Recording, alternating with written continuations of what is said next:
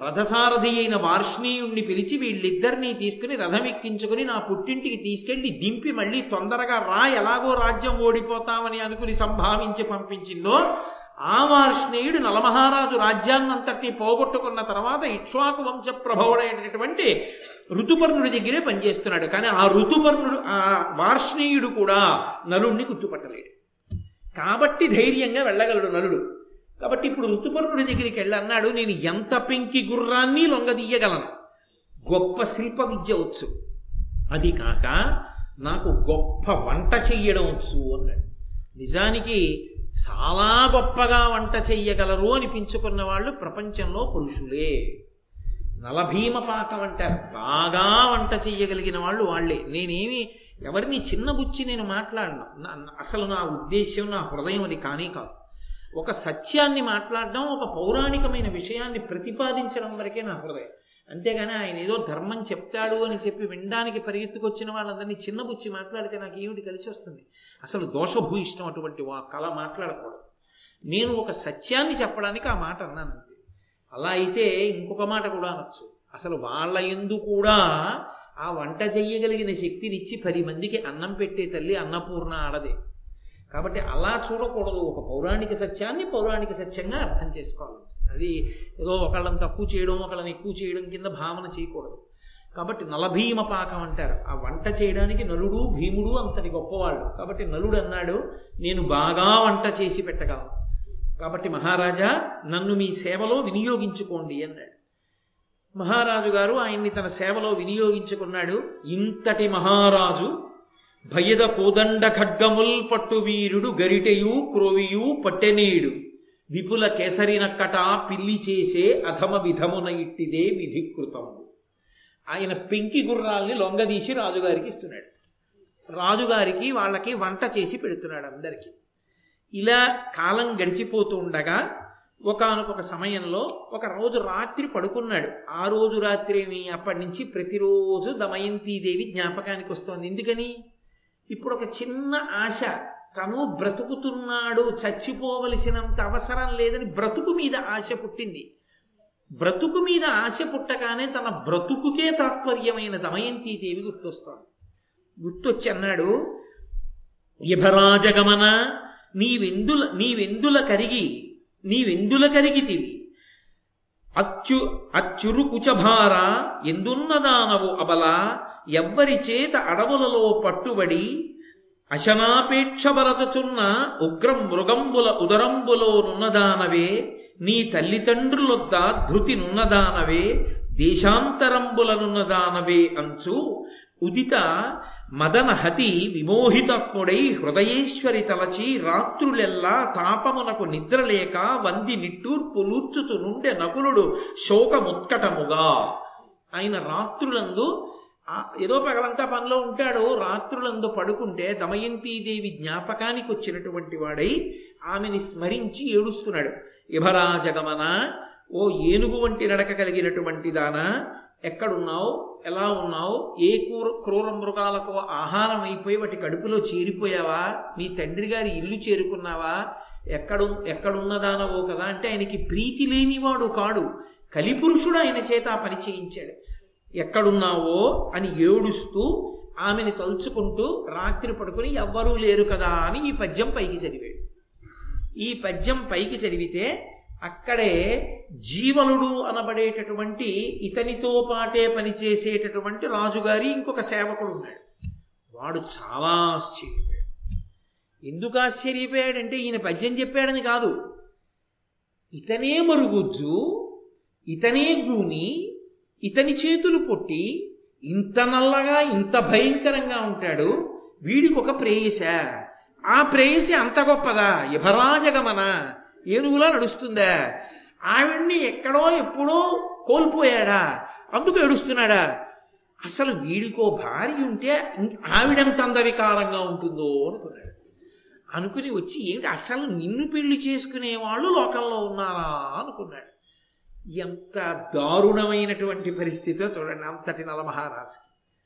వచ్చి ఆయన అన్నాడు, బాహుక, బాహుకుడు అని చెప్పుకున్నాడు నలుడు తన పేరు, బాహుక నువ్వే ఇలా ఉంటావు కదా, నిన్ను ఏ కాంత వరించిందయా, ఏకాంత గురించి నువ్వు ఇలా మాట్లాడావో నాకు చెప్పవలసింది అన్నాడు. అంటే నలమహారాజు గారు ఇప్పుడు దమయంతి వృత్తాంతం చెప్పడం ఎందుకని, మళ్ళీ బయటపడిపోతాడు కదా. అందుకని సమయస్ఫూర్తితో, అంత తెలివి లేనివాడ బయటికి ఆకారం మారింది కానీ లోపలి మేధా సంపత్తి మారలేదుగా కర్కోటక వరం చేత. అందుకని ఆయన అన్నాడు, ఓరి పిచ్చివాడా నీకు జ్ఞాపకం రాలేదా, మన సైన్యంలో మందప్రజ్ఞుడు అనబడేటటువంటి సైనికుడు ఉండేవాడు, వాడు వాడి భార్య కనపడకుండా పోతే ఈ పద్యం రాసుకుని చదివాడు. నాకెందుకో మందప్రజ్ఞుడు పాపం భార్య కనపడకపోతే అలా ఏడిచాడు కదా నా పద్యం గుర్తొచ్చి నేను చదివాను, నాకు భార్య ఏమిటి ఆవిడ తప్పిపోవడం ఏమిటా నీకు బుర్రలేదా అని అడగడానికి అన్నాడు. అతను వెంటనే నమ్మాడు. కారణం ఏమిటంటే నిజమేలే ఇలాంటి వాడికి భార్య ఎక్కడ ఉంటుంది అనుకున్నాడు. అంటే మీరు ఇప్పుడు ఒక్క విషయాన్ని గుర్తుపట్టాలి, నలుడికి ఆశ్రయం దొరికిందేమో కానీ ఈయన నలుడిని గుర్తుపట్టడం ఎవరికైనా సాధ్యమా? అసలు నలుడి చేత జవాబు చెప్పించడం సాధ్యమా? ఎవరికీ సాధ్యం కాదు, అతను బయటపడడం. కాబట్టి ఈమె దమయంతి భర్తయే, ఈమెయే నలుడు అని పట్టుకోవడానికి ఎక్కడా అవకాశం లేదు, తనంత తాను ఎక్కడో బయటపడితే తప్ప.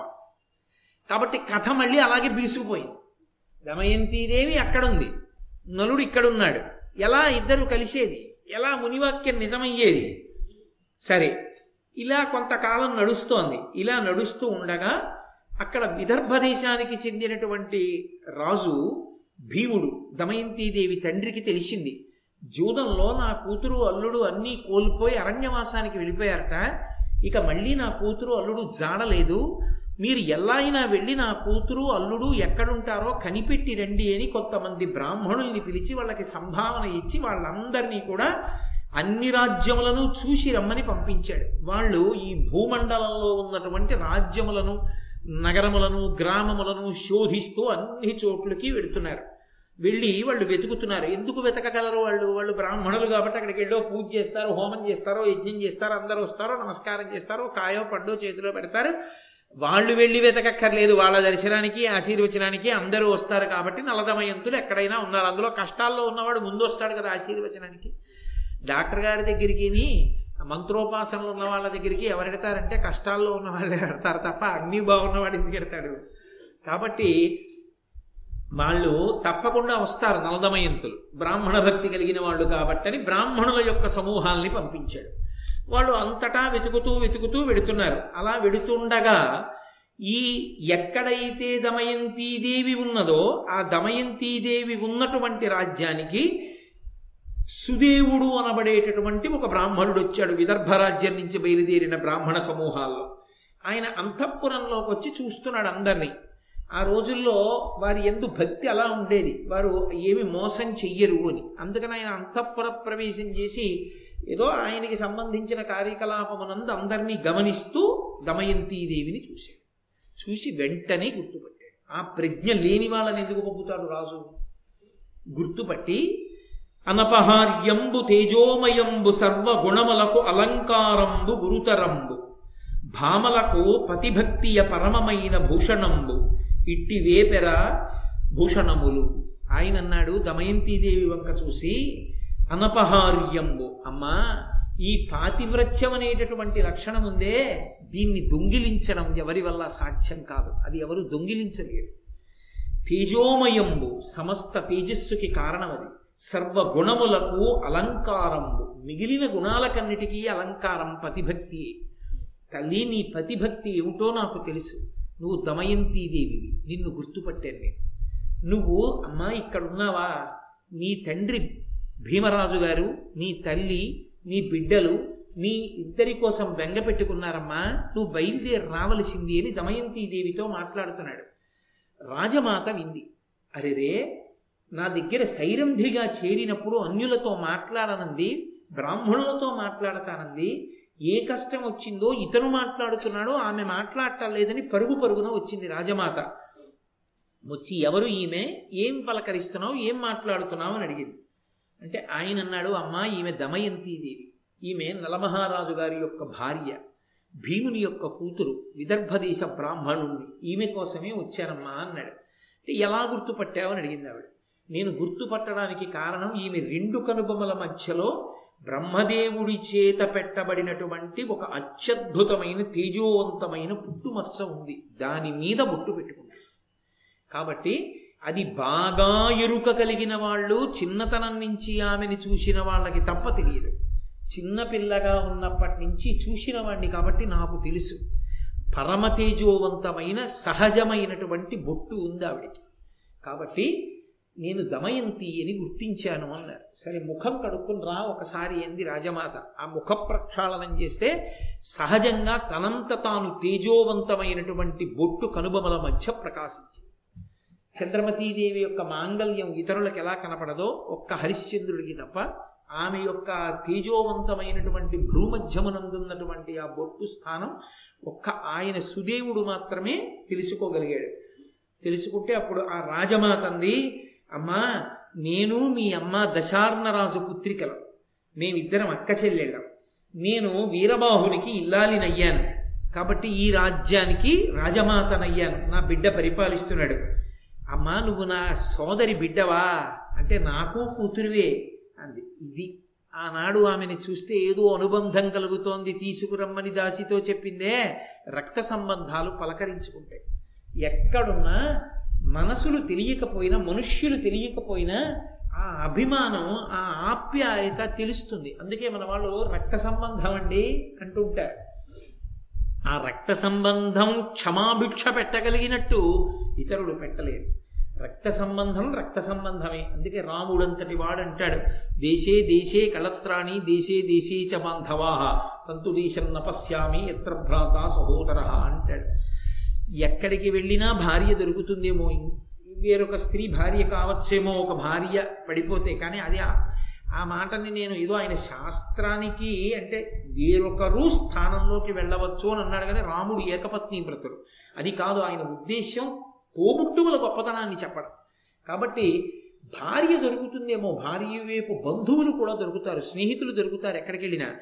కానీ ఇక దొరకని వాళ్ళు అంటూ ఉంటే తోడ పుట్టిన వాళ్ళు ఒక్కళ్ళే.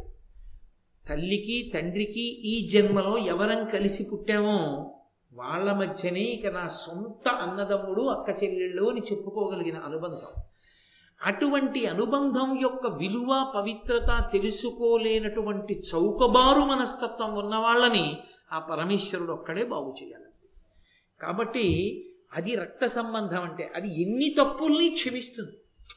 మా అన్నయ్య పోనిద్దరు, మా తమ్ముడు పోని క్షమించేస్తాడు. ఆ రక్త సంబంధానికి ఉన్నటువంటి గొప్పతనం అది అది దాన్ని అలా ఆకర్షిస్తుంది.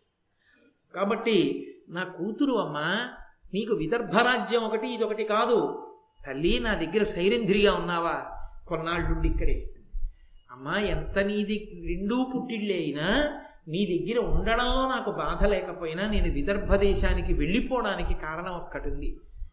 ఒకటి, నా బిడ్డల్ని చూసుకోవాలని మనసు పరితపించిపోతాను. రెండు, బాగా కష్టం వచ్చినప్పుడు అందులో భర్తకి కూడా దూరం అయితే బావురుమని మా అమ్మ ఒళ్ళో తలపెట్టుకుని ఏడవాలి. అమ్మ అమ్మే కదూ, అందుకే అంత కష్టం వస్తే అమ్మ దగ్గరికే పంపిస్తారు. ఏ కష్టం అంటే తనకి అనుభవం లేక అది చాలా ప్ర ఎంత ఇబ్బందికరమో అంటే అమ్మ దగ్గరే ఉంచుతారు. ఆ అమ్మకే తెలుసు ఆ సేర తీర్చడం. గర్భిణి అయిన ఆడపిల్లని పుట్టినింటికి పంపించడానికి కారణం అదే. ఆ అమ్మ దగ్గర ఉంటే చాలు ఆడపిల్లకి అంత అనునయం, అంత సంతోషం.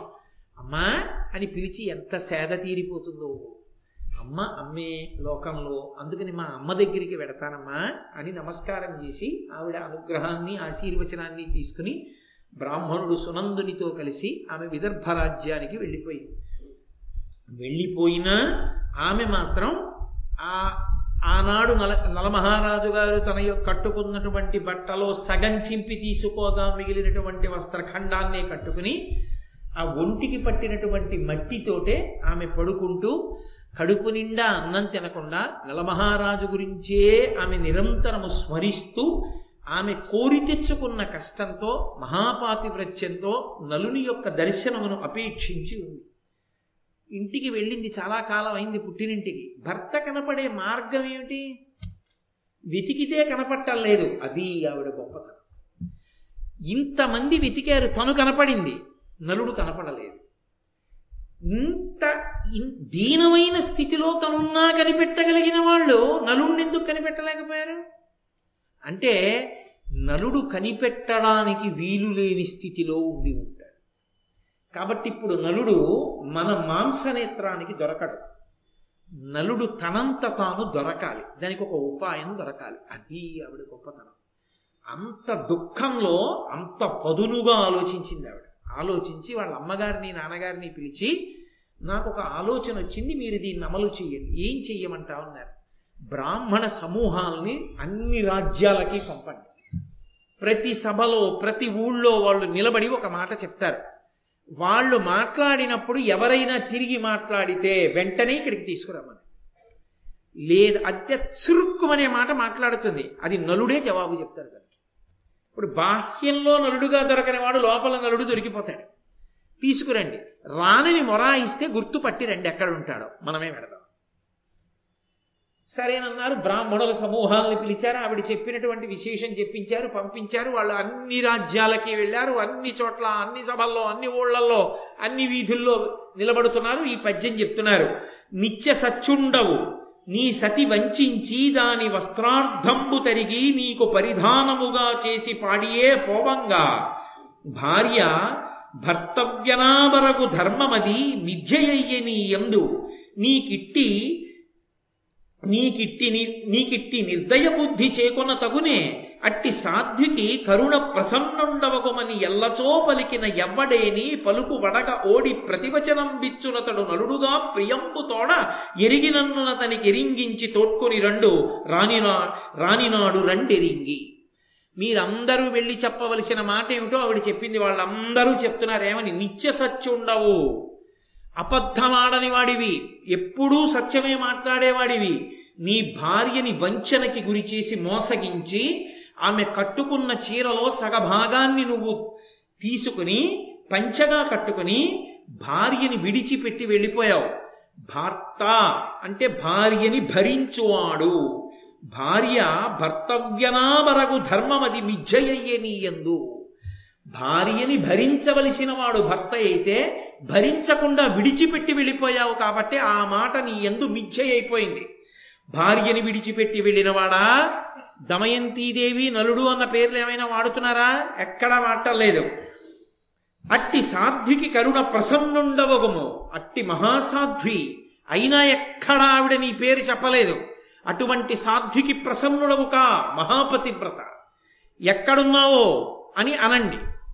ఎవ్వరు ఏమిటది అని ఎవరికీ తెలియకుండా అందరూ ఊరుకుంటే ఊరుకోండి. ఎవడైనా తిరిగి జవాబు చెప్తే, ఏమైనా మాట్లాడితే నా దగ్గరికి తీసుకురండి. నేను రానని మొరాయిస్తే ఎక్కడుంటాడో కనుక్కురండి, మనం పెడదాం.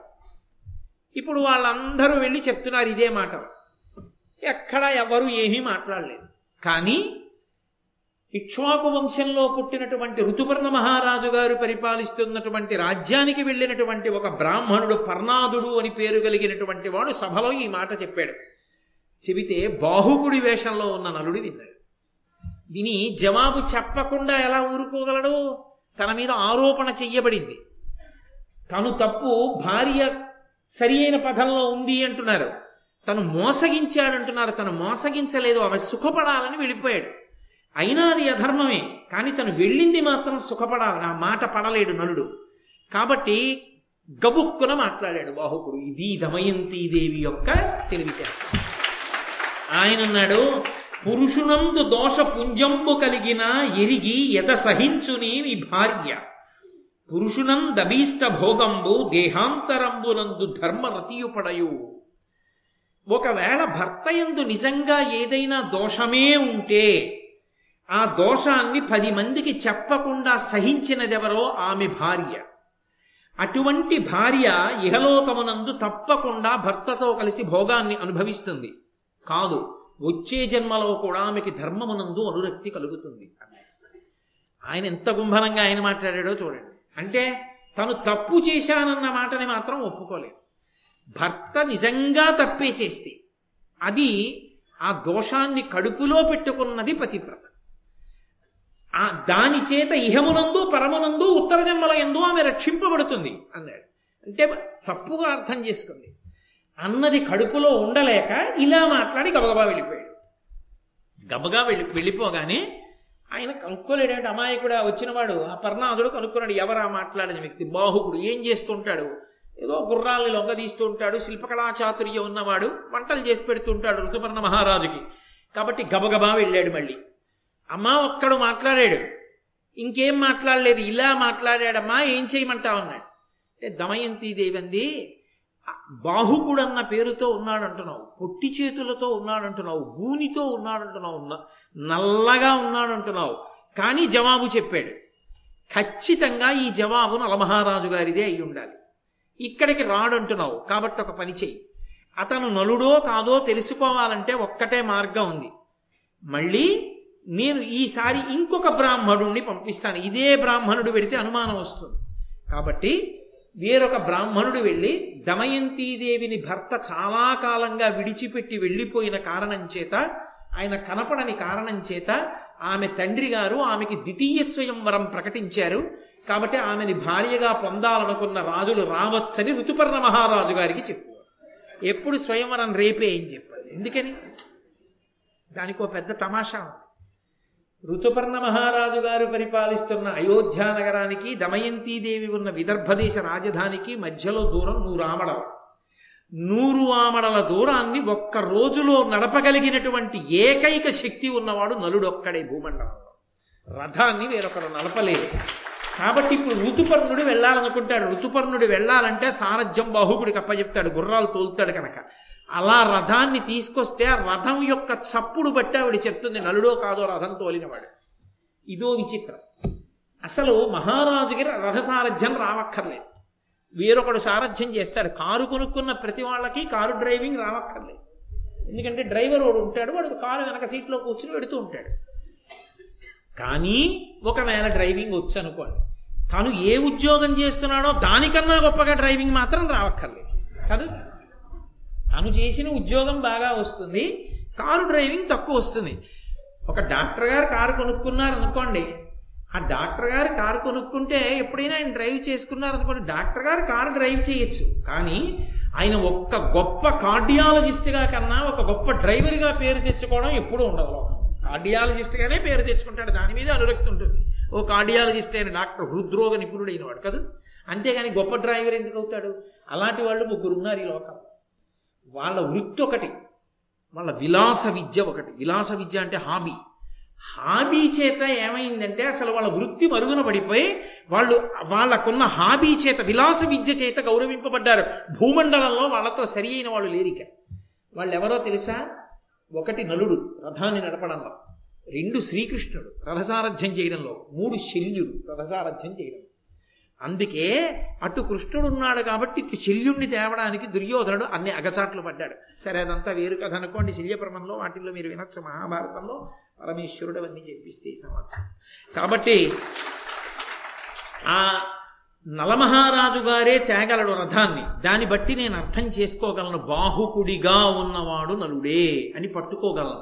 కాబట్టి దమయంతి ద్వితీయ స్వయంవరం అని ఋతుపర్ణుడికి చెప్పండి. ఋతుపర్ణుడు బాహుకుడిని రథసారథ్యం చేయమంటాడు, కథ తెలిసిపోతుందని ఆవిడ అనగానే ఈయన వెళ్ళి చెప్పాడు. బ్రాహ్మణుడు చెప్పగానే ఎంతో సంతోషంగా ఋతుపర్ణుడు దమయంతికి ద్వితీయ స్వయంవరంట మనం వెళ్ళాలన్నాడు. నూరు యోజనాల దూరం, నూరు ఆమడలు, రథం అంతసేపట్లో వెళ్ళదు. కాబట్టి అలా నడపగలిగిన వాడు ఎవరని అడిగాడు. బాహుకుడు ఒక్కడే నడపగలడు అనగానే బాహుకుడిని పిలిచన్నాడు, మనం తప్పకుండా స్వయంవరానికి వెళ్ళాలి, ఇవాళ రాత్రికి చేరిపోవాలి, చేరిపోయేటట్టుగా రథాన్ని అంత వేగంగా నడపగలిగిన వాడివి నువ్వు ఒక్కడవేట, పూంచు గుర్రాలు వచ్చేస్తున్నాను. నలుడు గబగబా వెళ్ళి ఆ వార్ష్ణేయుడు అని నలుడికి రథ పూర్వం రథం నడిపినవాడు, ఆ వార్ష్ణేయుడు నలుడి రథం ఇక్కడే ఉంది, ఎందుకని ఆ రథంతో కూడా వచ్చేసాడు ఆయన, ఆ గుర్రాలతో కూడా ఇక్కడికే ఉద్యోగం చేసుకోవడానికి.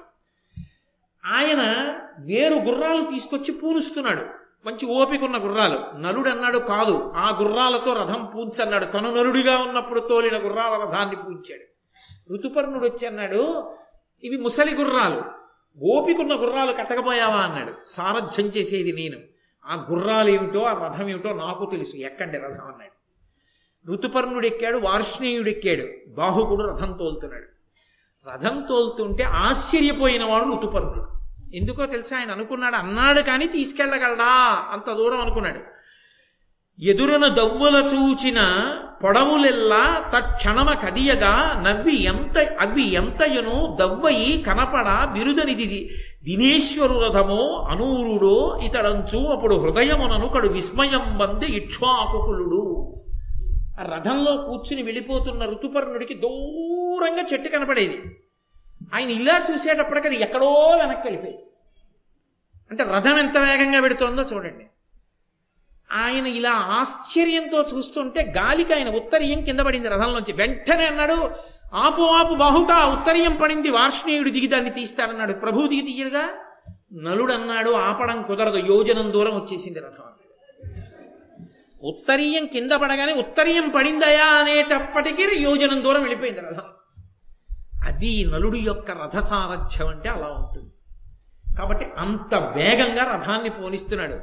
ఋతుపర్ణుడు ఆయన విద్య చూసి ఆశ్చర్యపోయి, ఆ బాహుకుడి సారథ్యం చూసి ఆశ్చర్యపోయి, ఓయ్ బాహుకా, నువ్వు గొప్పగా సారథ్యం చేస్తున్నావు, నీ దగ్గర ఎటువంటి విద్య ఉందో అశ్వ విద్య నా దగ్గర ఒక విద్య ఉంది, అక్షహృదయం, దాని చేత సంఖ్యాశాస్త్రం నాకు వశమైంది, నేను ఇలా చూస్తే లెక్క పెట్టేస్తా.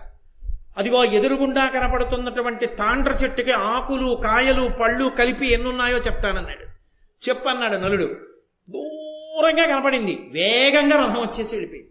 వెంటనే ఆయన అన్నాడు, నాకు ఎదురుగుండా కనపడినటువంటి రెండు కొమ్మలకు కలిపి ఆకులు పళ్ళు కలిపి పదివేల ఒక్కటి ఉన్నాయి, మిగిలిన కొమ్మలన్నింటికీ కలిపి రెండు వేల తొంభై ఐదు ఆకులు ఉన్నాయి. ఆశ్చర్యపోయాడు నలుడు. ఇది నిజమా కాదా ఎలా తెలుస్తుంది? చెట్టు పడగొట్టి ఆకులు లెక్కెట్టాలి. రథాన్ని వెనక్కి తీసుకొచ్చాడు. తీసుకొచ్చి రథం ఆపి చెట్టు పడగొట్టి ఆ రెండు కొమ్మలకున్న ఆకులు పళ్ళు లెక్క పెట్టాడు. ఖచ్చితంగా ఋతుపర్ణుడు ఏం చెప్పాడో అన్నీ ఉన్నాయి. మిగిలిన కొమ్మలకున్నవి లెక్క పెట్టాడు, ఋతుపర్ణుడు ఎన్ని చెప్పాడో అన్నీ ఉన్నాయి. అది అక్ష విద్య యొక్క శాస్త్రం, దాని వలన ఆయనకి వశమైంది ఆ శక్తి. కాబట్టి ఇప్పుడు ఆశ్చర్యపోతే ఋతుపర్ణుడు అన్నాడు, నీ సారథ్యం చూసి నేను ఆశ్చర్యపోతున్నాను, తీసుకెళ్ళిపోతావు సందేహం లేదు, విదర్భ రాజ్యానికి తీసుకెళ్తావు, కాబట్టి నీకు నేను అక్షహృదయం ఇస్తాను తీసుకో. ఇది అక్షహృదయమనగా విదితంబగు విద్య, దీని విద్యుక్తముగా మది నెరుగు నరుడు సంఖ్యావిధుడగు దుష్కృత కళంక విష విముక్తుడగున్. ఏ వ్యక్తి అయితే దీన్ని సంప్రదాయబద్ధంగా గురుముఖంగా ఈ విద్యని తీసుకుంటాడో వాడు, అలా తీసుకున్నటువంటి వ్యక్తి సంఖ్యాశాస్త్రమునందు ప్రవీణుడవుతాడు. ఏవైనా సరే ఇలా చూస్తే లెక్క పెట్టేస్తాడు, అతనికి ఆ శక్తి వచ్చేస్తుంది. అంతేకాదు, ఎవరు ఈ అక్షహృదయాన్ని పుచ్చుకుంటారో ఆ పుచ్చుకున్న వ్యక్తి ఇంతకుముందు ఏవైనా పాపకర్మలు చేసి ఉంటే అవన్నీ తొలగిపోతాయి. రెండు, అతను ఇక పాపం చెయ్యడానికి వీలులేని గొప్ప స్థితిని పొందుతాడు. రెండు, అతని శరీరంలో విషం ఉంటే అదంతా బయటికి పోతుందన్నాడు. అక్షహృదయం నాకు ఉపదేశించమన్నాడు. కర్కోటకుడు చెప్పాడుగా, నీకు ఈ గుర్రాన్ గుర్రాల్ని తోలే హృదయం నీకు చెప్తా, అశ్వహృదయం, అక్షహృదయం నాకు చెప్పన్నాడు. అంటే ఆయన అన్నాడు, నీకు నేను నేర్పుతాను కాబట్టి జాగ్రత్తగా నేర్చుకో. సకల గుణ ప్రసిద్ధుడగు సర్వహితుండగు జూవేయంచు బాహుకునకు ప్రీతితోడ విధియుక్తముగా నుపదేశమిచ్చ అత్య అత్య కుటిల బుద్ధి అక్షహృదయంబు గరంబు రయంబుతో విదర్భకు జనువేట్క చేసి ఋతుపర్ణుడు పూర్ణ మనః ప్రసన్నుడై. తొందరగా విదర్భ చేరుకోవాలని దమయంతిదేవి యొక్క పునఃస్వయంవరంలో పాల్గొనాలనేటటువంటి ఉత్కంఠతో ఉన్న ఋతుపర్ణుడు, నీకు వెంటనే నేర్పుతాను కూర్చోవయ్యా అని చెప్పి ఆ అక్షహృదయాన్ని ఉపదేశం చేశాడు. ఎప్పుడైతే అక్షహృదయాన్ని ఉపదేశం నలుడు పొందాడో, పొంది పొందగానే ఆయన శరీరంలో ఉన్నటువంటి కర్కోటకుని యొక్క విషం బయటికి వెళ్ళిపోయింది. అది బయటికి వెళ్ళిపోగానే పాపమునకు ఆలవాలమైనది కూడా ఇక లోపల ఉండడానికి వీల్లేదు. అక్షహృదయం నేర్చుకుంటే కలి పురుషుడు బయటకు వచ్చేసాడు. నలుణ్ణి విడిచిపెట్టేశాడు కలి. విడిచిపెట్టి బయటకు వచ్చి నించున్నాడు. నిలబడి, నలుడొల్లి ఆక్రమించిన కలి కర్కోటక విషంబు గ్రక్కుచు నొడలన్ వెలుబడి నలునకు విహితం విహితంజలి అయి తన్ నిరుగ చెప్పే చెంచలుడగుచున్ గడగడగడగడ వణికిపోతూ రెండు చేతులు